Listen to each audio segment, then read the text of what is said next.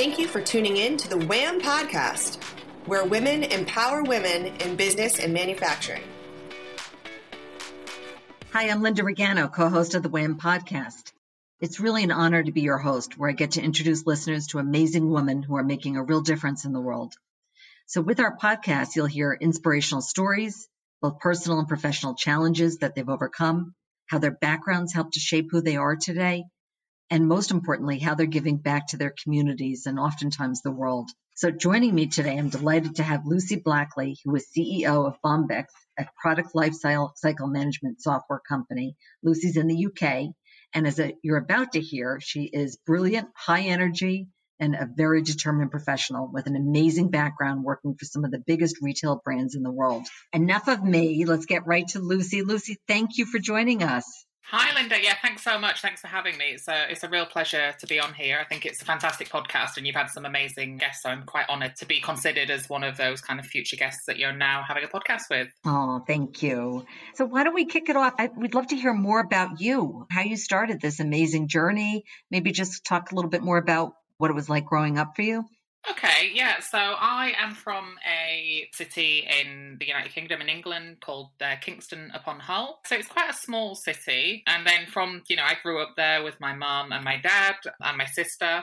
The family kind of separated when I was young, about nine, about the age of nine. From there, me, my mum, and my sister moved out, kind of started our lives on our own and we just kind of went from there really and you know i've always been kind of surrounded by by women ever since. I've had a good, really good upbringing with some uh, fantastic women. My grandma, who we call my nana here, also included in that. So yeah, we I grew up in Hull, and from the age of 18, I moved across the other side of the country to a city called Manchester, and from there studied fashion design, and then kind of went from there with my career development and you know internships and kind of working my way towards what I'm doing today.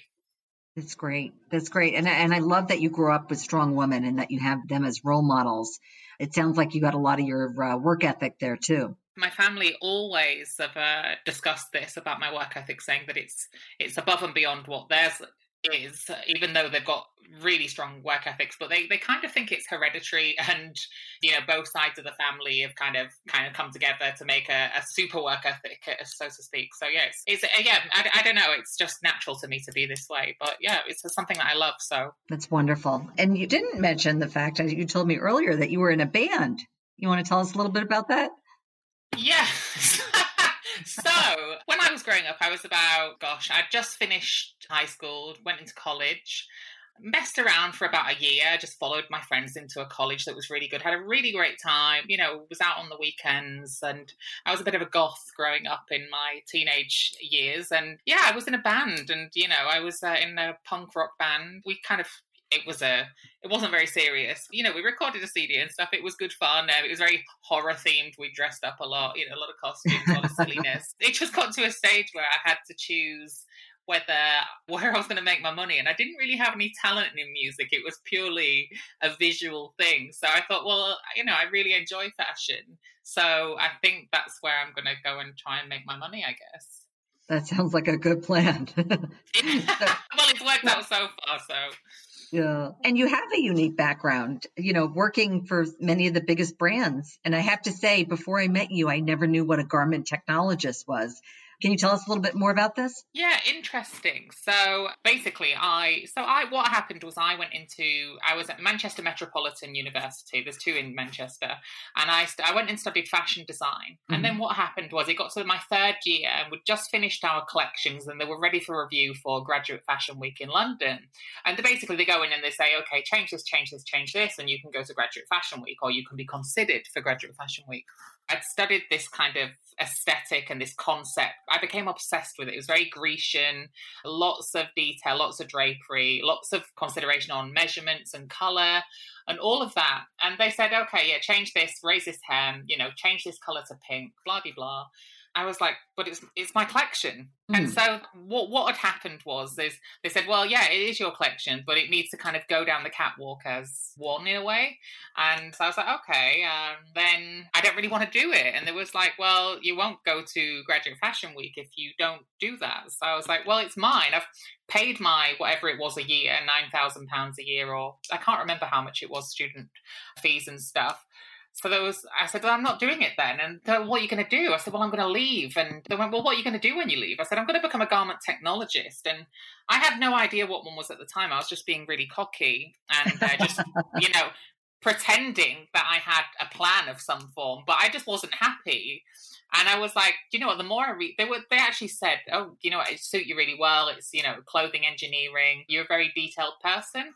So I looked it up and I applied for another university and I continued my degree, choosing that as an expert area of garment technology. And uh, well, it worked out really well because I I really loved it. I was really strong at it, and I, I became really good at it. And I, yeah, I really enjoyed it, and I loved it. And I, you know, I did that from before even finishing uni. I was headhunted, and then I kind of went on there and kind of went to London, and because this was in Birmingham when I moved to garment technology, mm-hmm. and then from London, from Birmingham I went to London to to work with uh, lots of high street retail brands and stuff like that. At some point, you were exposed to the engineering side of it, and you know, I, I know your business is at the intersection of it, but you want to talk about that?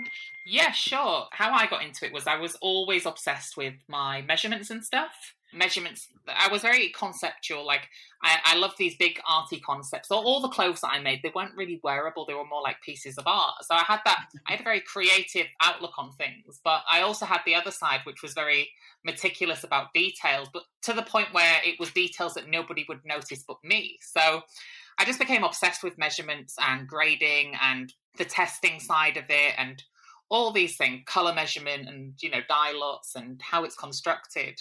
That's how i kind of I'd, I'd, always been interested in it but i never knew that there was really a job for it until i kind of said i was going to be a garment technologist. That you know i'd read on the way into that that kind of meeting and stuff. So yeah, I mean, I got into that, and then just basically, you know, it's a really useful job to have. You know, it's very, it's there's there's not enough garment technologists versus how many brands there are out there. I guess it's not a very advertised job because even yourself didn't know what it was. A lot of people don't. Like, you know, I'm working on a project now with a big uh, healthcare brand in the UK and probably in America actually. Got they're you know part of a big group, and they didn't know what a clothing engineer was, a garment technologist was, and they've got some struggles with apparel at the minute. So mm-hmm. you know, I mm. was recommended to them and stuff. So a lot of people don't know what it is, but it is out there, and it's a good job if people are you know interested in clothes and want to do something. I, I definitely recommend it as a job. And that was certainly a stepping stone for you to form your own company.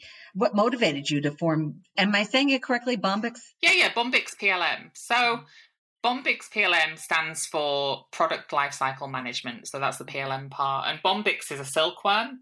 And so the silkworm basically it goes from its egg to the silkworm to a cocoon and then to a moth. And similar to the life cycle of a moth, the life cycle of a product is very similar. Like it'll get to the point where it needs to be sold and it's got a profit point. And I guess in a way, the silk is the most profitable aspect of that. So that's where it kind of makes its money. Then it regenerates and it rehatches eggs. And similar to a business, you know, that's how it works. So that's where the name came from.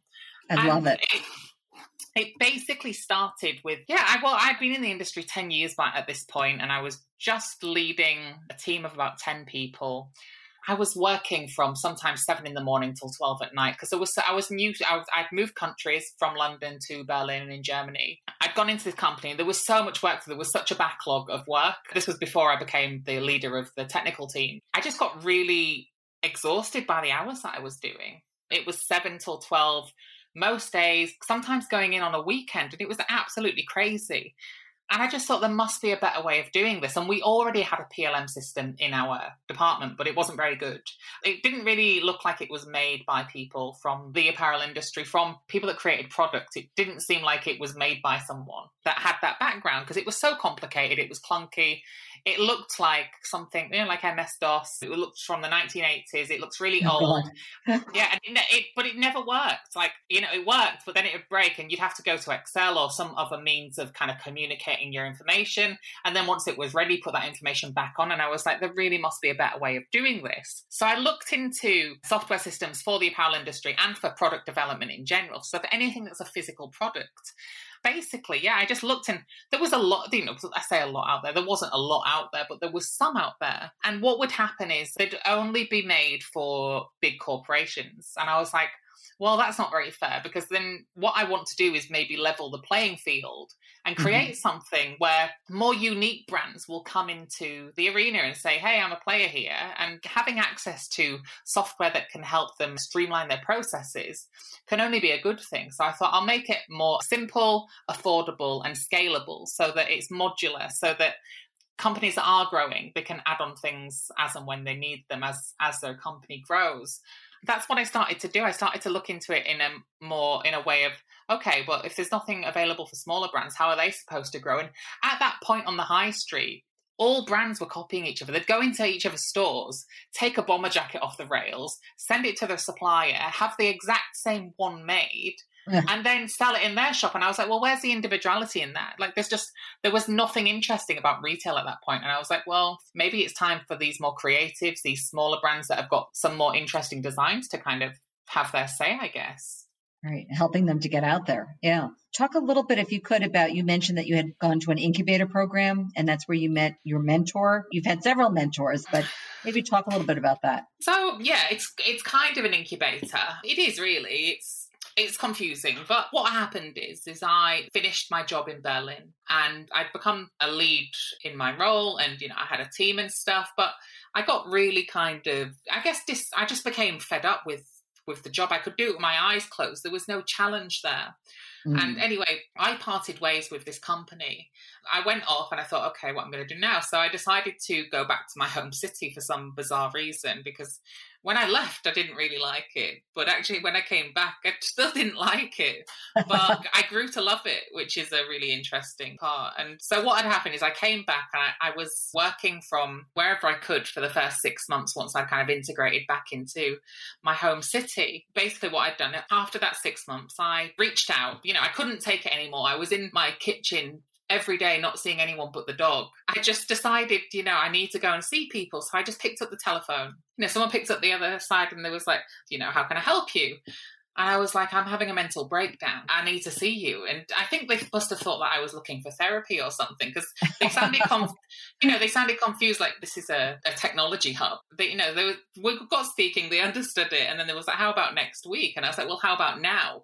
And I went there, had a great chat with them, loved it, loved the community there. And I just kind of, you know, it took me another month to get there. Not because it was a slow process, but it was just, it was close to Christmas and all of that. So I had to get all that out of the way. Yeah, it just kind of went from there. But when I came to Hull, Kingston upon Hull, I felt like I had no one to talk to. I'd come back, I'd spoken about manufacturing, the supply chain, technical apparel manufacturing for so long. And I came back and nobody knew about that because there wasn't that industry in my city. So I just felt a little bit lost and like, who can I speak to? Nobody understands what I'm doing. Am I in the right place. I have no idea what I'm doing here. But then I found this place. And so it's a technology it is an incubator because it's where startups go to scale and traditional businesses can innovate. So I went there and it was the perfect place. It was one of these places where I knew where my people were, where I could go, and they probably felt the same, like they had nowhere to go to.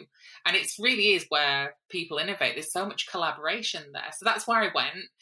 And I was put in front of this brilliant man who became my mentor, who had done a similar thing, but for the packaging industry years ago.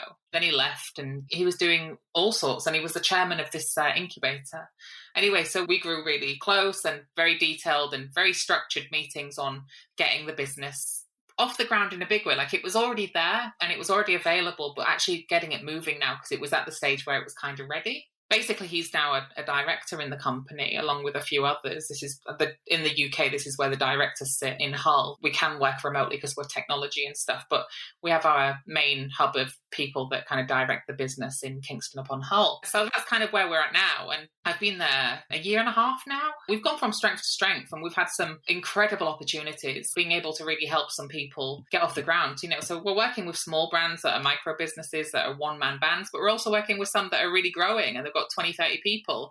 And we're also now integrating with big companies. And it's funny because big companies seem to want a piece of this PLM, which was originally for startups, when they've got enough of them, but they obviously see something different in Bombyx than than the others. I'm not sure. And sometimes I find that working with these larger companies, it's kind of shocking how behind the scenes they are and how much they can benefit from someone like you. Well, yeah, you know what? Before I left Berlin, I was in Bangladesh. It's a country where there's some of it's really innovative and they're using great technology. And on other sides, they're drawing the sewing patterns out by hand on pieces of paper with chalk and stuff. And I was like, wow. where is the you know, where is the technology? This is so archaic. But the fashion industry looks from the outside like it's really innovative and modern.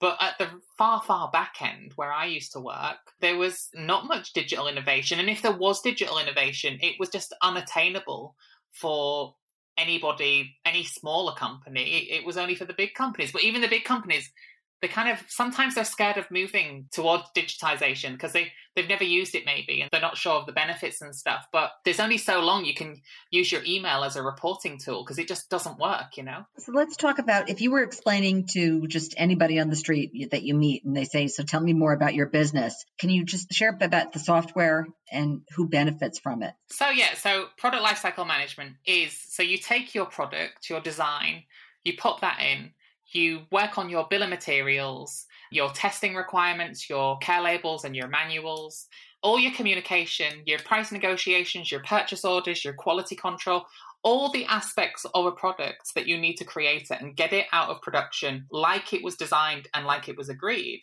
You use this software to streamline that process and bring all the pieces together. Perfect. Let's talk a little bit about. I mean, I know you've been very much entrenched in retail and apparel.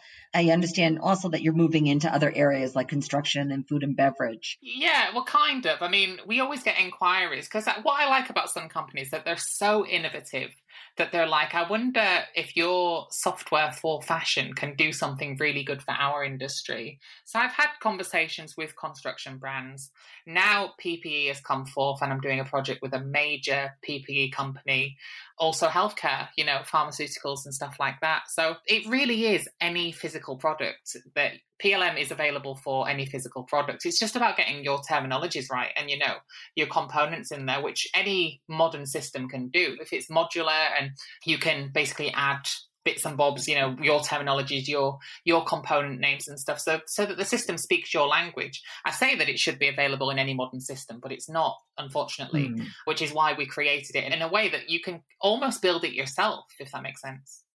Yeah, no, that's perfect. And I love that you're the three words simple, affordable, and scalable. Yeah, yeah, absolutely. It's, well, that's kind of, it's on the website, it's what it is it's perfect for startups, it's perfect for SMEs, and it's perfect for corporations because it's got bits that maybe the corporation, it's got the full package for someone like a corporation that would need, but maybe a startup, do you need a few things for now and then they can add on later? Because what I don't like about a lot of softwares is they'll give you all the bells and whistles and all the features and you won't use half of them. So I wanted it to be affordable to people and they were getting the most out of their digital transformation so that they could actually you know, create these products and only use what they needed to use as opposed to giving them all the bells and whistles and charging them for that package. I just didn't want to do that. I want people to grow and, you know, profit from that. But you can't profit from that if you invest all your money in technology. And although it's great and you should invest in it, it shouldn't break the bank. Right, right, exactly. Lucy, I'd be remiss if I didn't comment on these crazy times that we're in right now. Do you want to talk a little bit about that in terms of what does 2020 look like for Bombyx and what are the challenges? Yeah, absolutely. So, what when this all first happened and lockdown happened, being a small business, I was wondering and, and worrying, like, what's the future hold? What's going to happen? But I've never actually been busier. It's crazy. I say not being busier, I, I have, but you know, for, for what I thought it was going to be, I thought it was going to be quiet and a, a lot of uncertainty. And all there is, un- there absolutely is uncertainty.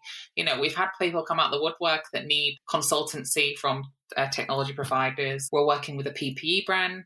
We're working with healthcare, and we're working with all these people. The show must go on for a lot of these brands, especially PPE and especially healthcare. There are going to be businesses that always need support, even fashion brands and stuff. That's going to change as well. It's not needed. It's not an essential. So that's why the stores have closed. But I don't know when we come out of this whether fashion is going to change completely. You know, will we reduce what we buy? You know, will we look at more sustainability because of the reports that we're getting from what is happening to the planet whilst we're all in lockdown, how it's regenerating quickly enough and stuff. So there's a lot of questions out there that's coming out of this. And although I see this as a really, really challenging time for through many reasons, I do see some silver linings in there that we're going to come out with some positives out of this. And you know, as I said, it is an absolute tragedy that the death rate of this virus and stuff like that. It's it really is. But I think on the other side, there will be some silver linings to come out of this for sure. Yeah, no, no, no. I totally agree with you. I think we're going to be just kind of rethinking how we do business. We're all forced to be online so much. Maybe that's not a bad thing. Yeah, absolutely. People are now using Zoom, Microsoft Teams, all of these that they had access to, but they never used before. And they'll all hurdle into a room and have their meeting. And I think people are now realizing that a lot of stuff that could have been done over an email or online or something, that's what it could have been done in, but people were choosing to have a meeting. And now they're realizing that that meeting may not have been needed. The same with technologies such as Bombyx PLM. People are able to work remotely. All this stuff about people saying, oh, we can put stuff on our servers, or businesses, like they want everything on their servers, so they can't deploy it so people can work from home with it. And now mm-hmm. they're having to kind of shift what they're doing and you know make changes so that people can work from home or find solutions for that. So because we created a system that was web based, and although we didn't say in our you know when we was building the business, oh we'll do that because it's pandemic proof. Then it's absolutely wasn't that, but it just somehow that people are now starting to realize the power of web-based applications. So there's there's loads of pluses in all of this, and like you're absolutely right, we'll change business for forever. We won't be going back to normal. You know, it won't be business as usual. It'll be business unusual. Exactly. Yeah, that's a good way to put it. All right, and and you know we're coming up on the uh, the close, and I do want to ask you, and something that our listeners always like to hear. Growing up, and you touched on some, but growing up, and even now, Lucy, who were the biggest influencers in your life? Oh, biggest influences. That's so hard. Uh, so, yeah, I mean, obviously, my family, you know, like I told you, I was brought up by a lot of strong women. My nana is the absolute love of my life. She's just so great and she's just being with me like through thick and thin. She wrote a book a few years ago, like she got it published and everything. Great achievement, massive. Oh. And yeah, it's really cute. She just wrote about her life and stuff, but people were interested. It got published and stuff. It was really a really good read. So my nana, my mom, my sister, in terms of family, but yeah, just looking growing up, I guess I looked a lot to music for. It's weird because obviously I went into fashion, and although there's a lot of fashion designers that I looked up to, and also a lot of business women that I looked up to, um, Mary Portas. I uh, don't know if you know her from. She's from the UK. No. So no. she is uh, so they're a marketing agency. She's worked a lot in fashion, you know, Harrods, Topshop, all of these great places. Also, a woman called Jane Shepherdson, who is a big, fantastic businesswoman. She was uh, really high up in Topshop, and then she moved over to be the CEO of a company in UK called Whistles. I met her a few weeks ago. Actually, we had coffee just as the lockdown was happening, which was crazy. Who'd who'd have thought that this was all going to happen? But I had a coffee with her like a, just before then, and which was it was fantastic. So I had all these, you know, a couple of great business women in there, but I never knew that I was going to do a business. I just, I don't know, I don't, I don't know how this all came along. It kind of came along naturally in a way, but there were people that I did look up to fashion designers that I looked up to. And for music, I'm really into like, you know, rock and heavy metal and stuff like that. So I really love like people like Stevie Nicks and Siouxsie and the Banshees, Siouxsie Sioux, and uh, Courtney Love. I'm a big fan of Courtney Love. So these yeah. are the kind of women that I grew up listening to. And, you know, these hard rock goddesses, should we call them, you know? Badasses. And, I call them badasses. yeah, yeah. And, these are people that I, that I really admire. And so, yeah, I don't know if that's a straightforward answer for you, but it's a huge mix of people. But yeah, it's definitely got me to where I, I am today, I guess. That's great. No, that's perfect. Absolutely perfect. So, okay. So, my last question for you is what's the best advice you ever got? Oh, gosh. Now you're asking me. The best advice it, I. Yeah. And how did it change you? how did it change me? So, best advice I ever got. God, this is such a good question because um, I'm not sure. Sometimes I think just going, you know, it sounds crazy, but just going out and doing it, starting a business, it doesn't even have to be a business. It's just about taking, having guts to go out and just do what you want to do. As long as something doesn't impact anyone else negatively, I think you should do what the hell you like and go for it. But yeah, I think this is kind of it's kind of like my own advice, which I would have picked up from all these people that inspire me on, on a on a daily basis. But I don't know. I guess a lot of like sometimes knockbacks really push you forward. And going through fashion, you know, at one point in my early stages, I was told I'd never work in fashion. at other points i've had i've had loads of like sociopath bosses and they, they you know they, they drive you to be who you want to be and do what you want to do and I guess just kind of having all those knockbacks.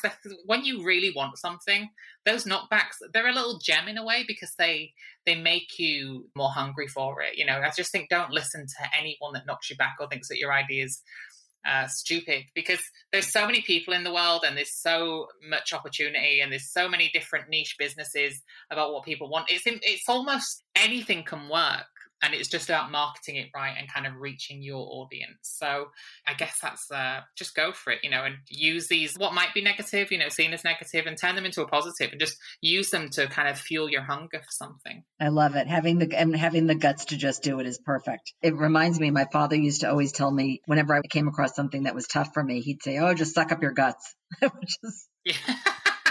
which is a horrible yeah. visual yeah, yeah, uh, absolutely. But yeah, no, it's so oh. true. Do you just need to get up and go and do it? Because what's the worst thing that go wrong? You're going to get experience out of it. You're going to get something out of it, and it will kind of it, you can use that to kind of develop your future. You know, because it's all experience at the end of the day. Exactly, exactly. Oh, Lucy, you are you are amazing. Thank you.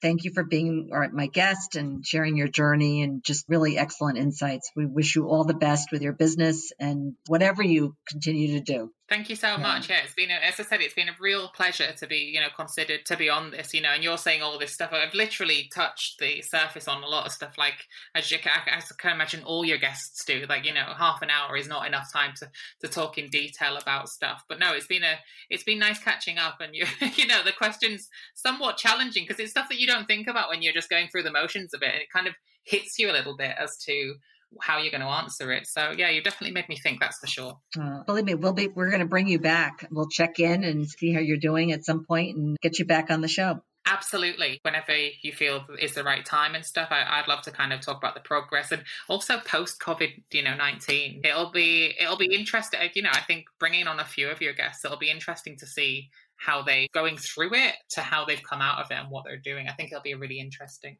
So let's see. Yeah. Excellent, excellent. And for our listeners, where should they go to, Lucy, if they want to learn more about Bombyx? So yeah, we've got the website bombyxplm.com and we've got we're on all the social media channels because you've got to be these days. Instagram, Twitter, Facebook. We're also on LinkedIn. I have a personal profile on LinkedIn and Instagram, but yeah, LinkedIn is my personal one if you want to add me on there personally. But yeah, follow Bombyx PLM on all the social media handles. And yeah, if you go to the website, there's tons of content there blogs, articles, all sorts. Yeah, you can find absolutely tons of information. Excellent, excellent. And that's bombyxplm.com and it's B O M B Y X P L M. Just to, yes, to clarify that. Okay. Mm-hmm. All right. Well, thank you. And we look forward to our next show. Those listeners out there, stay tuned for more great stories with amazing women like Lucy. Thank you for joining the WHAM podcast, where women empower other women in business and manufacturing. For more shows like this, go to whampodcast.com. That's whampodcast.com. Thanks for tuning in.